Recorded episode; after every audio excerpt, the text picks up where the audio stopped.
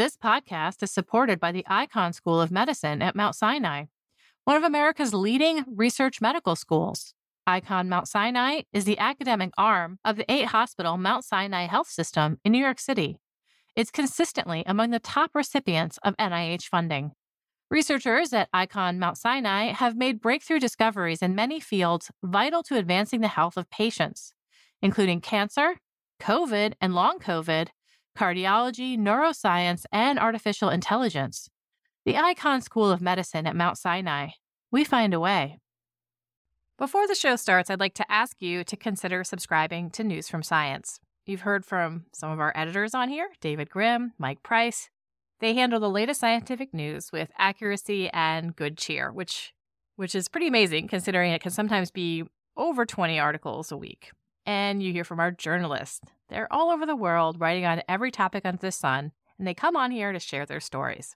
The money from subscriptions, which is about 50 cents a week, goes directly to supporting nonprofit science journalism, tracking science policy, our investigations, international news, and yes, when we find out new mummy secrets, we report on that too. Support nonprofit science journalism with your subscription at science.org/news. Scroll down and click subscribe on the right side. That's science.org/news. Click subscribe.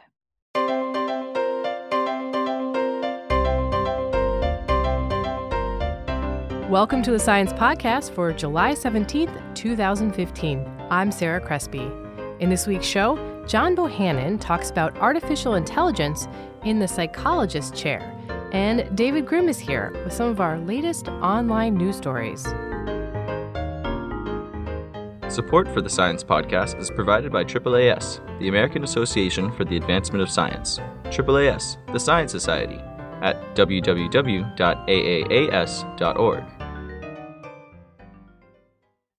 Now we have David Grimm, editor for our daily news site. He's here to talk about some recent online stories. I'm Sarah Crespi. First up, we have a story on how old our hands are.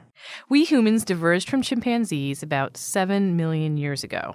And when I say diverged, I mean that our lineages split. The ancestors of chimps went one way, and the ancestors of humans went another. There's an open question about how chimp-like or human-like our common ancestor was.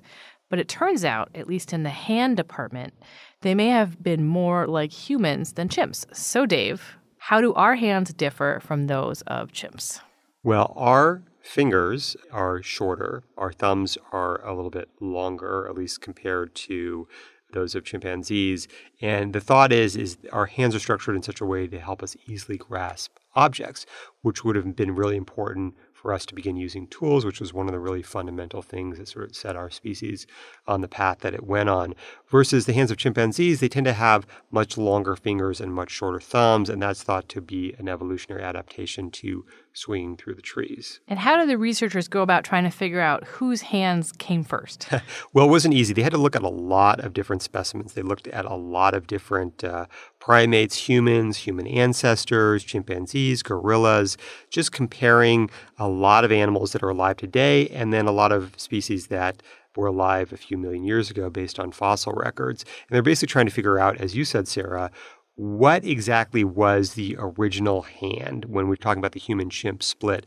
Was that hand more human-like or was it more chimpanzee-like? And so when they crunched all this data, when they did all these measurements across many, many different species, what did they find? Well, basically what they found is the hand of the common ancestor of chimps and humans, and even perhaps earlier ape ancestors, had a relatively long thumb and shorter fingers. And what does that mean? That means it was actually more similar to the human hand than to the chimpanzee hand. So if our hands are more like this 7-million-year-old common ancestor, and chimpanzees have evolved away from that or have a more derived state in their hand, what does that say about tool use? Aren't our hands specialized for making tools? Well, first of all, the idea is that we have a more primitive hand, evolutionarily speaking. But what it does say is that maybe our hands were already somewhat adapted, or at least somewhat available for tool use. But tool use isn't just about having the hands to be able to manipulate tools. It's about actually having the cognition to know how to make tools, how to use them. And that may have been where the evolution happened, not so much in our appendages, but actually in our brains. This also suggests that it's not always a good idea to think of our primate cousins as living relics, right? They're not just us a couple million years ago. Exactly. I mean, that's been a mistake a lot of people have made. Well, chimpanzees are clearly more primitive than us. So when we're thinking about our ancestor, that ancestor must have looked like a chimpanzee. Well, what people forget is we've been evolving for 7 million years since that split, and so have chimpanzees. So we're both much more evolved than the creature we came from. Next, we have a story on killer climate. Every year, heat and cold both cause deaths, especially among the elderly. As the world warms under climate change, will the death toll rise? So, Dave, this is a number-crunching study. Can you start us off with what numbers they looked at? So, for this study, the researchers focused on a particular part of the world, New England in the United States. They looked for a period of 8 years, and they looked at a few million people over this period, tracking the deaths, especially of elderly people, based on Medicare data. And basically what they wanted to try to figure out was what the impact of temperature was on mortality. And the tricky part is that older people are likely to die anyways, right? So you've really got to be able to tease out whether those deaths were attributable to weather or not. When they looked at the temperature data, did they see a change in deaths with hotter summers? And do they have any predictions about, as summers get hotter, what's going to happen? Well, they did see more deaths with hotter summers, which is what you would expect with heat waves. The elderly people are going to be more sensitive. They're more likely to die. One question they had was, well, if our summers are getting hotter, maybe our winters are getting milder, and maybe there'll be a lot fewer deaths in the winter, and that will sort of make up for the more deaths in the summer. But they actually found that wasn't the case. They found that a rise of about 1 degree Celsius in mean summer temperatures killed 1% more people. But when the winters got milder, that only saved about 0.6% of people. So you're still having more people dying. The other thing they found that was kind of interesting was that it wasn't just the heat waves or cold winters that were killing people. It was sudden shifts in temperature. So you might have a very warm day followed by a much cooler day or vice versa. And that seemed to be a big killer, such a big killer, in fact, that the researchers say the killing power of these jumpy temperature swings is greater than that of AIDS and comparable to diseases like liver cancer, which kills about 25,000 people in the U.S. every year. Why do the researchers think that just a big swing in the temperature or the weather would cause more deaths?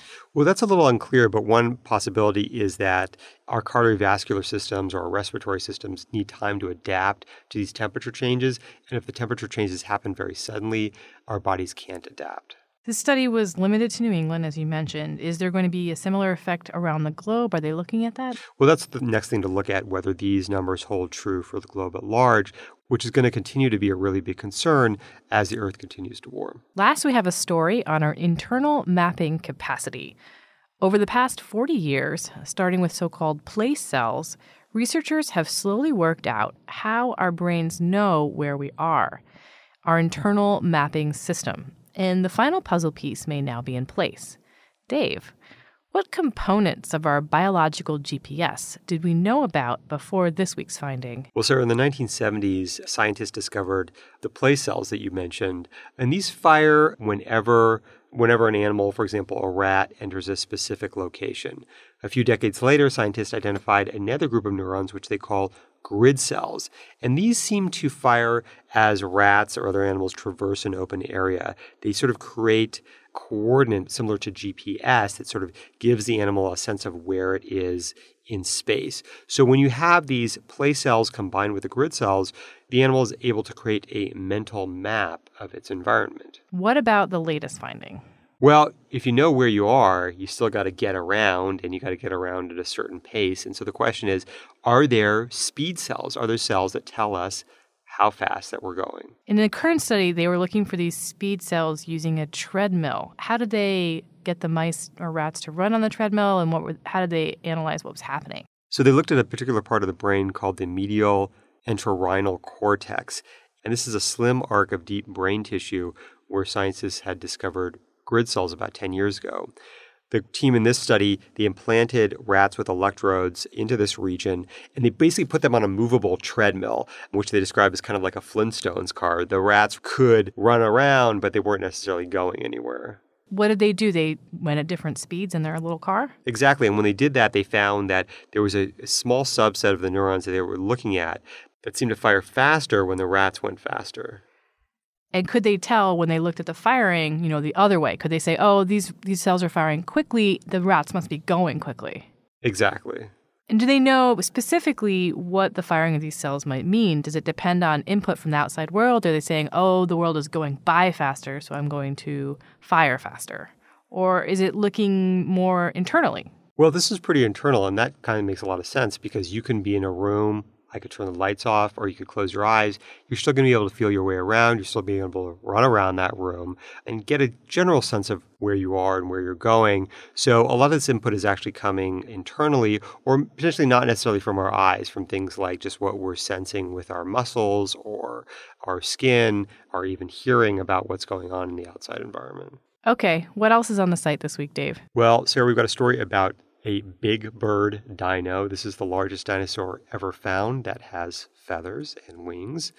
Also a story about the science of human screams, how screams activate our brain's fear circuitry. For Science Insider, our policy blog, we've got a story about why the National Institutes of Health wants to restart its controversial children's study. This is a study that would track 100,000 children in the U.S. from womb to 21 years of age. Also a story about what the new Iran nuclear deal means for science. So be sure to check out all these stories on the site. Thanks, Dave. Thanks, Sarah. David Grimm is the editor for our online daily news site. I'm Sarah Crespi. You can check out the latest news and the policy blog, Science Insider, at news.sciencemag.org.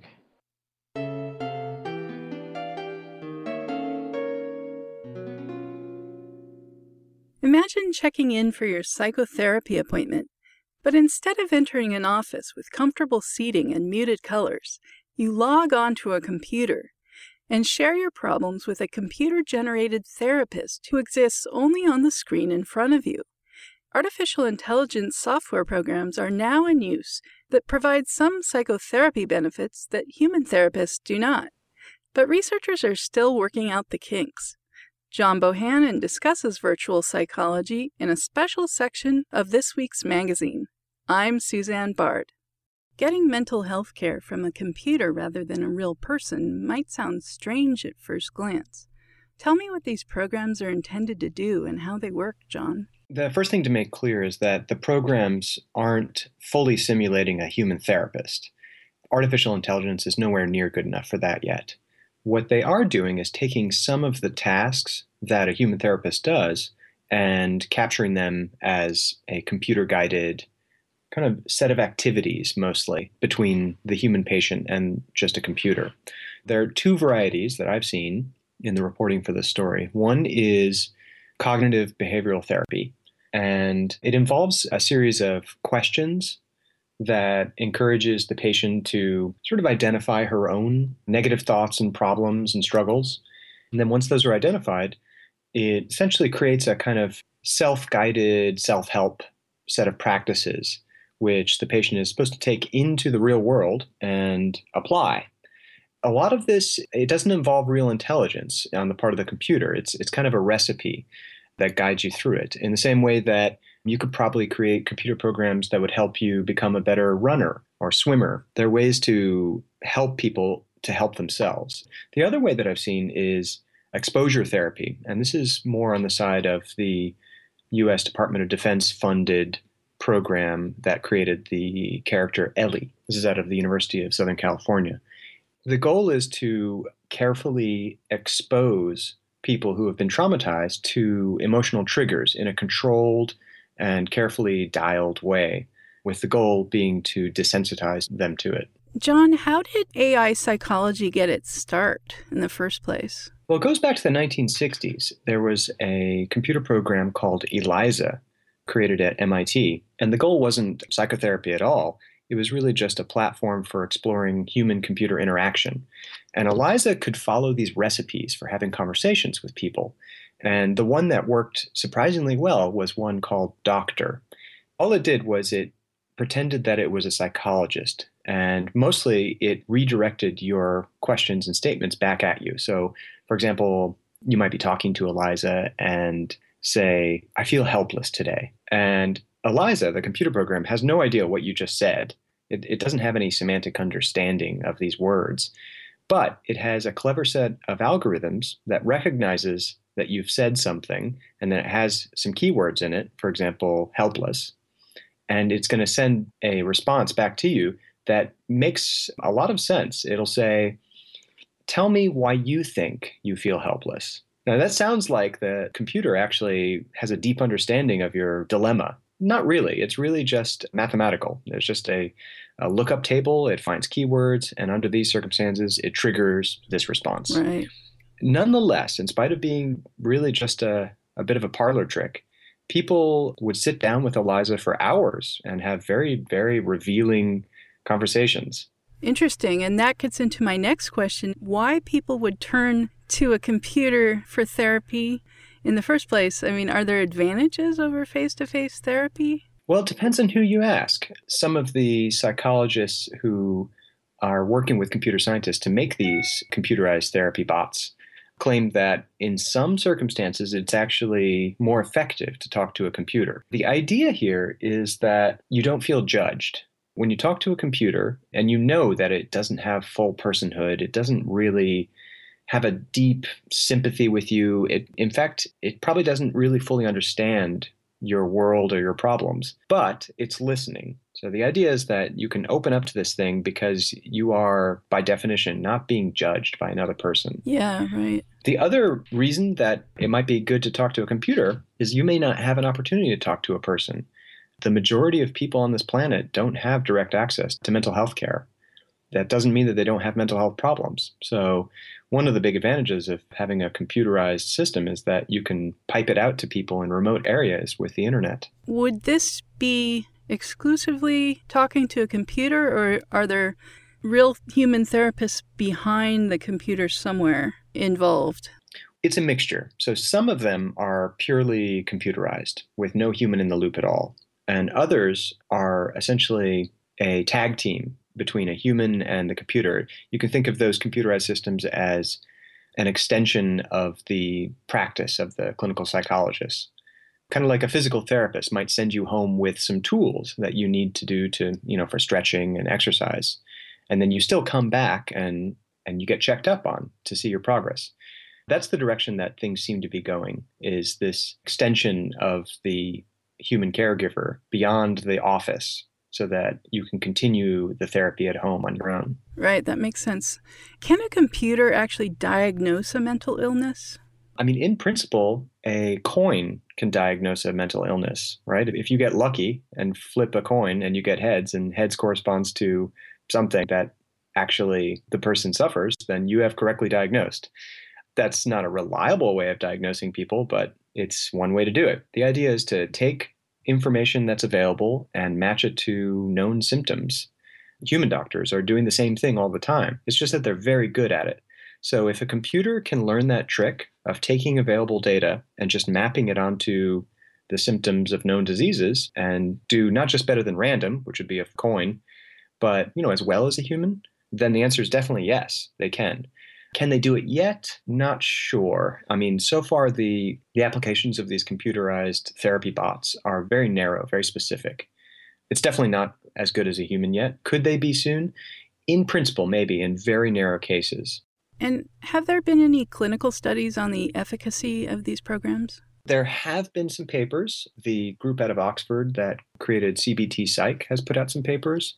And also the group out of the University of Southern California that created Ellie have put out some papers. But it's really early days. I mean, these are small subject group sizes and very, very constrained questions that they're asking.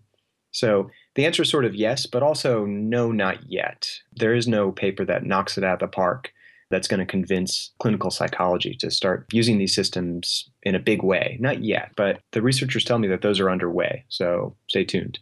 So you already mentioned a few of the improvements that researchers are working on. Overall, can you talk about future improvements that they're trying to make? Well, one of the things that they're trying to improve with Ellie is to enable her to learn from individual patients. So they've created this system that is based on data from many, many patients and many, many sessions of real human clinical psychologists with their patients. But the real trick is going to be when you can actually learn from a patient in real time, because though everyone has certain psychological features in common and people share problems in common, in a way, everyone's psychology is unique. And so you need to be able to gather information and adapt to it as you talk to someone. That's what human psychotherapists do effortlessly. They're incredibly good at it. And it's going to be a long time before we can capture the human ability to interview someone and really learn deeply what their individual problems are and struggles are. But we can at least start to do some of that learning. You know, with the problem of diagnosis, for example, you can get a lot higher accuracy if you can actually ask the right questions from someone, which is going to be based on learning from them as you go. Under the hood, it's all just math. It's a statistical model. But on the outside, it's going to seem increasingly human. Well, it'll be fascinating to see where this goes in the future. Absolutely. Thanks so much for speaking with me, John. Thank you. John Bohannon writes about virtual psychologists in this week's Science. And that concludes this edition of the Science Podcast.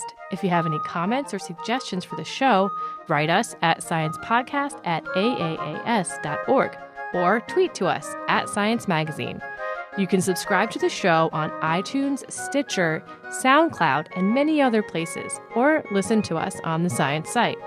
The show is a production of Science Magazine. Jeffrey Cook composed the music. I'm Sarah Crespi.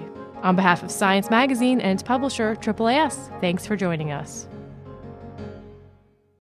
This week's episode is brought to you in part by Science Careers. Looking for some career advice? Wondering how to get ahead or how to strike a better work-life balance? Visit our site to read how others are doing it. Use our individual development plan tool, access topic-specific article collections, or search for an exciting new job. Science Careers, produced by Science and AAAS, is a free website full of resources to help get the most out of your career. Visit sciencecareers.org today to get started.